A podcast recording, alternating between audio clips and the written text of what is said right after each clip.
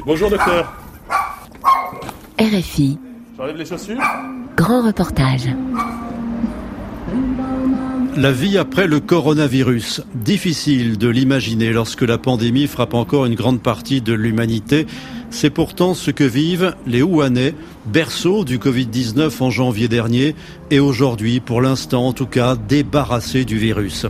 Après 76 jours d'un confinement hermétique jusqu'en avril et une longue période de déconfinement ensuite, la vie de la capitale de la province du Roubaix a repris au centre de la Chine. Les autorités ont fait de l'ensemble des habitants de Wuhan des héros de la lutte contre l'épidémie, même si ces derniers rappellent qu'ils en sont aussi des victimes. Wuhan, année zéro, souffrance et rédemption de la ville martyre du coronavirus en Chine. C'est un grand reportage de Stéphane Lagarde. Good morning Wuhan, bonjour Nira Wuhan, euh, ça fait, euh, ça fait quelque chose d'être ici, hein, je vous le cache pas, euh, chers auditeurs. C'est un reportage peut-être un peu plus personnel que les autres que nous vous proposons ici en revenant dans cette mégalopole de la Chine centrale sur les bords du fleuve Yangtze, baignée par les lacs, là où tout a commencé l'hiver dernier, cette pneumonie virale qui a affecté le monde entier comme on n'a pas connu euh, depuis un siècle. Une mégalopole, 11 millions d'habitants, une mégalopole que l'on a quittée dans la peur l'hiver dernier et que l'on retrouve pleine de vitalité avec euh, ses rues grouillantes euh, dans ce magnifique automne sous le soleil, devant un bol de ragamiennes. Alors les ragamiennes, c'est les, fameuses nouilles au sésame de Wuhan. c'est pour moi l'un des meilleurs petits déjeuners au monde. On va demander d'ailleurs comment ça se prononce à la personne qui nous les a préparés. Oh, les petites tables, les tabourets euh, sont sortis, euh, il y a le champ des casseroles. Et c'est l'une euh, bah oui, une des villes que l'on préfère en Chine. C'est l'une des, plus belles villes de Chine et peut-être du monde, Wuhan. On va partir donc à la rencontre de ses habitants qui nous ont raconté la rédemption, la renaissance de cette ville, mais aussi les souffrances qu'ils ont traversées.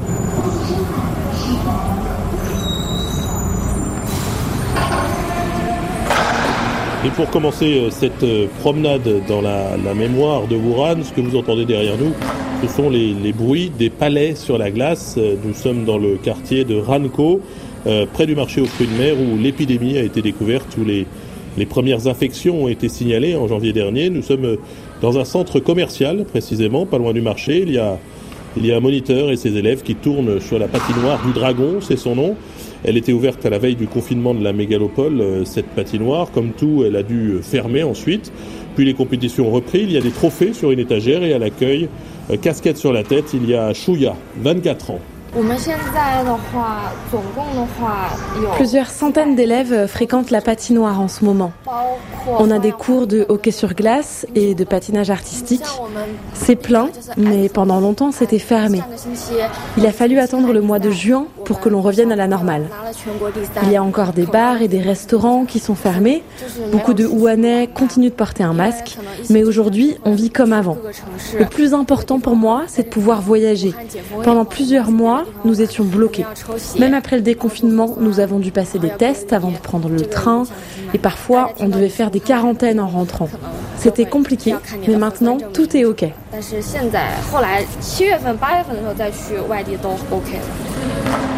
Tout est OK.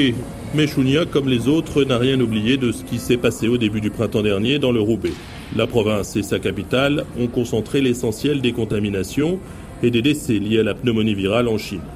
68 143 infections, 4 636 décès selon les bilans officiels. Et après Wuhan, toute la planète, ou presque, s'est mise à tourner Covid. Nous parlons encore de l'épidémie avec les amis. En fait, je viens d'avoir cette conversation avec des copines en Allemagne.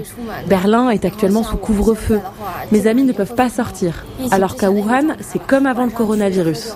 On peut faire la fête le soir. Tout ce que je peux dire aux Européens, c'est de faire attention. Portez un masque, protégez-vous et n'allez pas dans les clubs.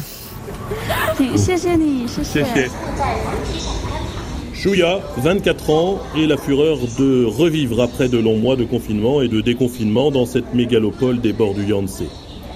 Des tours de verre, des centres commerciaux où la machine à consommer tourne de nouveau à plein régime. Nous poursuivons notre promenade accompagnée de Kwang qui m'aide pour les traductions.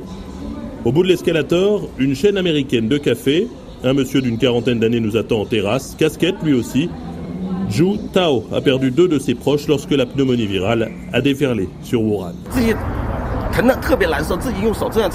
La tante de mon épouse a été la première à présenter des symptômes. Elle avait 80 ans et elle avait des problèmes oculaires. Sa fille l'a emmenée à l'hôpital central de Wuhan au service d'ophtalmologie. On ne l'a appris que plus tard, mais c'est le docteur Li Wanliang qui les a reçus. Ensuite, on a compris qu'elle avait quelque chose qui n'allait pas au niveau du poumon. Mais bon, à l'époque, on ne connaissait rien au coronavirus. Ils ont pensé que c'était une maladie d'hiver. Ils lui ont donné des cachets comme pour chasser un mauvais rhume. Et elle est morte le 22 janvier.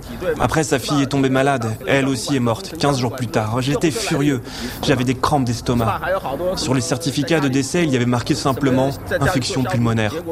Toutes les deux n'ont pas été considérées comme des morts Covid. Il y a donc eu pour moi au moins le double de décès que ne le dit les chiffres officiels. Et puis il y a les autres. Avec le confinement, il n'y avait plus de moyens de transport et c'était dur de trouver une ambulance. Beaucoup ont été malades à la maison. Beaucoup de Rouennais sont décédés pendant l'épidémie. Tous ne sont pas morts de la pneumonie virale, mais le virus a fait de nombreux dégâts collatéraux.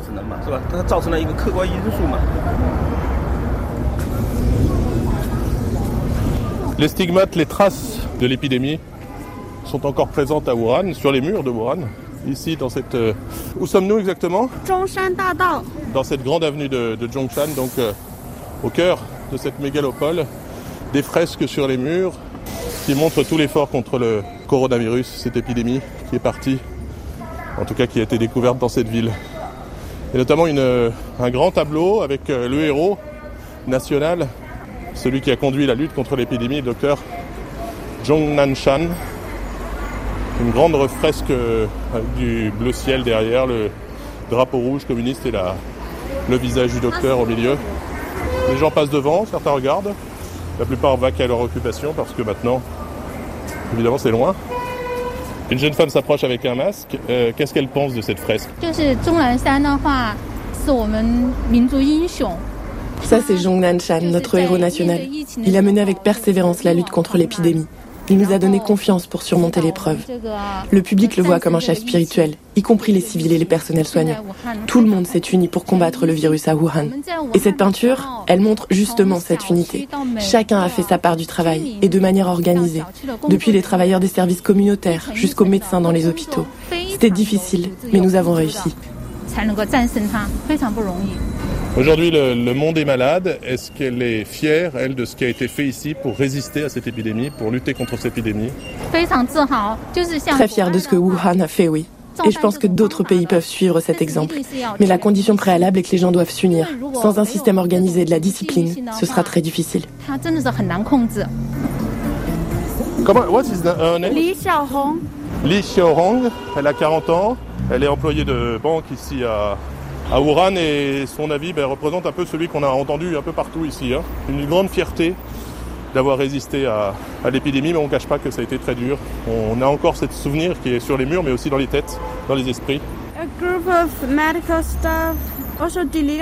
Donc c'est une fresque avec tous les habitants de Wuhan, donc les docteurs, les médecins, on voit les blues. Mais on voit aussi également, euh, ben, c'est vrai, tous les acteurs de la vie civile ici qui ont participé à cet effort collectif contre l'épidémie et notamment un livreur qui a aussi permis de, bah, ravitailler les résidences qui étaient complètement euh, fermées, coupées du monde pendant de longues semaines.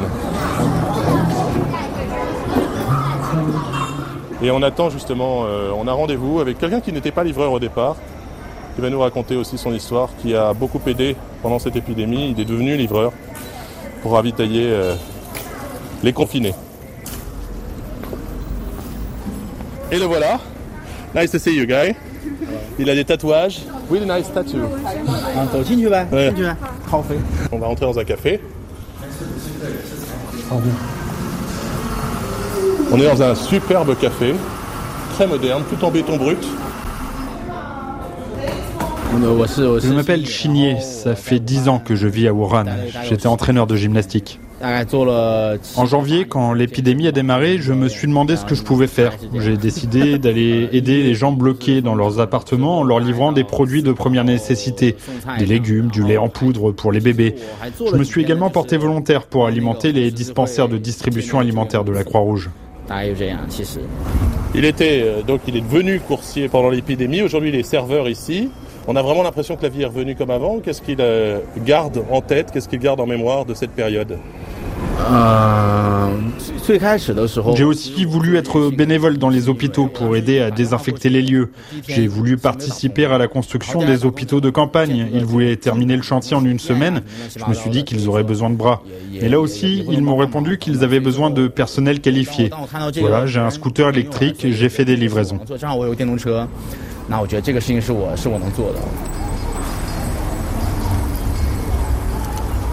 Et le café où travaille euh, Chinier se trouve non loin du musée des beaux-arts de Wuhan. En bas, près d'un arbre, le scooter est toujours là, rose, recouvert d'autocollants et sur le phare, une mini hélice jaune en plastique assortie au canard agrippé au guidon. Sourire et humour pour mieux repartir d'un côté, peine et angoisse plein les placards de l'autre.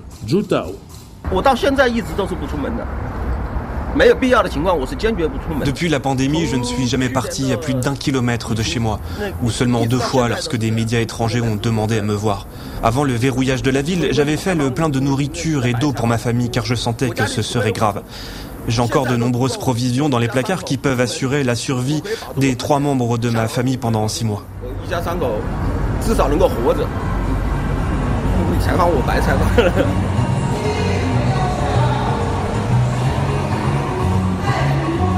Wuhan est une ville euh, très jeune, très animée. La vie a repris ici.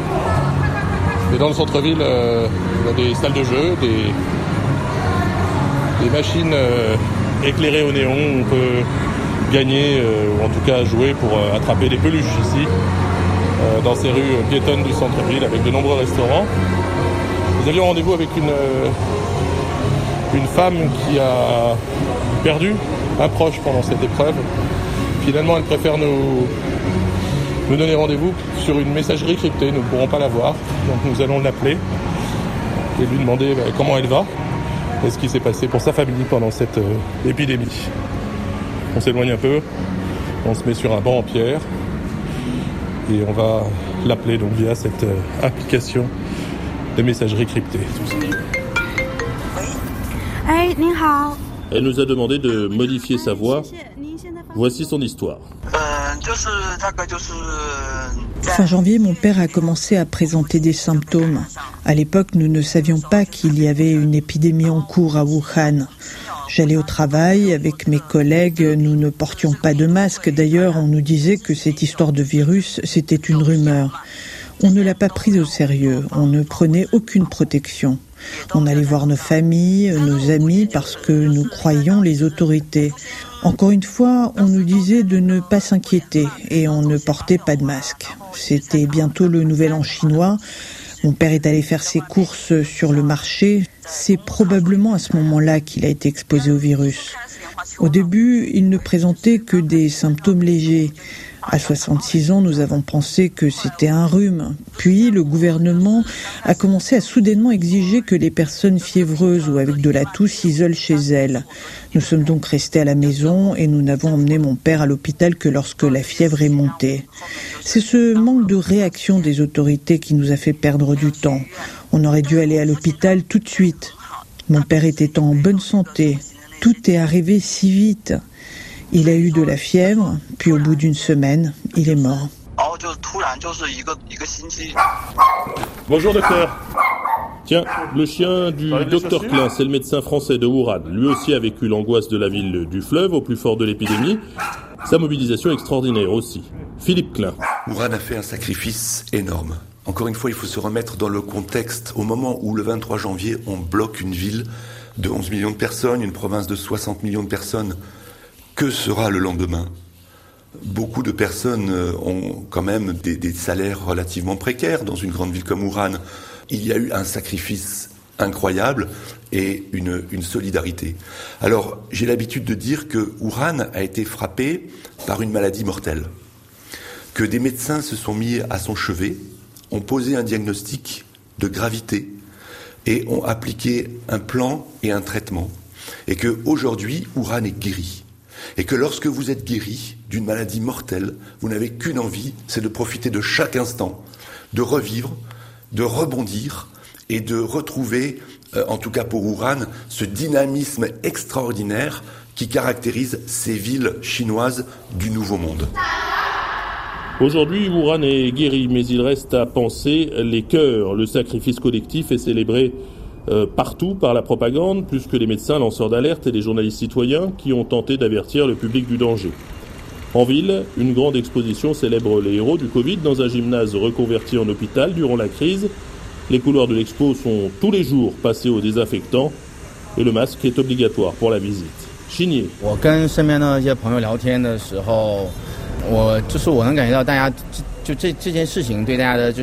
Tous mes amis ou presque à Wuhan ont été affectés par l'épidémie, que ce soit financièrement ou émotionnellement. Certains ont perdu un proche, d'autres leur emploi. Quand on est ensemble, on évite d'en parler. C'est un sujet douloureux, mais on sait que l'autre comprend. Après une telle épreuve, on apprécie davantage chaque jour qui passe. La vie est courte, on sait qu'il faut travailler dur pour atteindre nos objectifs. On est passé dans la rue, on a vu tout à l'heure un graffiti pour remercier les médecins, les infirmiers qui ont qui se sont embattus, il y en a qui, ont, même, qui sont morts pendant cette lutte contre l'épidémie. Est-ce que ces médecins aujourd'hui ont encore le respect des gens? Est-ce qu'on pense toujours au docteur Lee et aux autres? On se souviendra longtemps de ceux, et en particulier des soignants, qui ont contribué à faire reculer la maladie. Sans eux, nous ne serions plus là. Wuhan n'aurait pas pu contrôler la propagation du virus. Wuhan est devenu un exemple à suivre pour les autres villes chinoises. Et ce modèle resservira probablement à l'avenir. Donc oui, nous ne sommes pas prêts d'oublier. La soufflerie des climatiseurs dans les rues de Wuhan à la nuit tombée. Le long des lacs, c'est une ville de lacs, Wuhan. La leçon, c'est qu'il faut rester unis, disait notre ami ancien livreur devenu barman. Quelle est la leçon de Wuhan? Certains n'ont pas les mêmes euh, souvenirs que d'autres. Des souvenirs plus douloureux, notamment pour euh, des familles qui ont souffert dans leur chair de cette épidémie. Mon père aurait dû bénéficier d'une plus grande attention vu son âge. Nous ne savions rien de la pneumonie virale à l'époque. Il y avait très peu d'informations. Les hôpitaux étaient déjà saturés. On n'était pas au courant des longues files d'attente de patients devant les urgences. Ma mère et moi restons traumatisés par la mort de mon père. Des médecins comme le docteur Li Wenliang ont voulu donner l'alerte. Ils ont été réduits au silence comme les médias. Puis les autorités ont fermé la ville sans préavis. On était enfermés à l'intérieur sans information. Le gouvernement de Wuhan, les autorités de la province de Hubei, le maire et le gouverneur ont tenté d'étouffer la vérité. La commission locale de la santé s'est montrée incompétente. Nous devons réclamer justice pour la perte de nos proches. Et je ne pense pas qu'à ma famille. Il y avait des dizaines de milliers de foyers dans notre cas. Je ne crois pas aux chiffres officiels sur l'épidémie. Mon père, par exemple, ne figure pas sur la liste des victimes de la Covid-19. Et aujourd'hui, je veux que le monde entier sache ce qui s'est réellement passé à Wuhan, ce que nous avons vécu. C'était un enfer. Rien que d'y penser, c'est trop dur.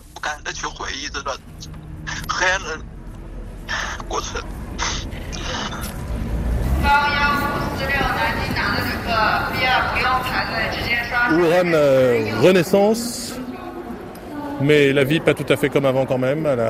dans la salle des pas perdus, où il y a peu de pas perdus ici, puisque tout le monde est pressé. Dans la gare de, Wuhan, les fast-food n'ont pas, les chaînes de restauration rapide n'ont pas rouvert, les cafés. C'est toujours fermé depuis le début de l'épidémie, euh, nous ont dit les, les employés de la gare. Donc des signes quand même qui montrent que cette ville est revenue à la vie.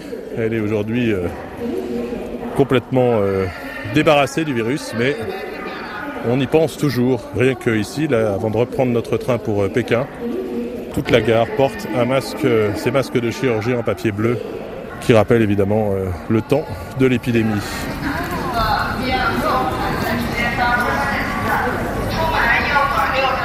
Ouran, année zéro, souffrance et rédemption de la ville martyre du coronavirus en Chine. Un grand reportage de Stéphane Lagarde, réalisation Pierre Chaffanjon.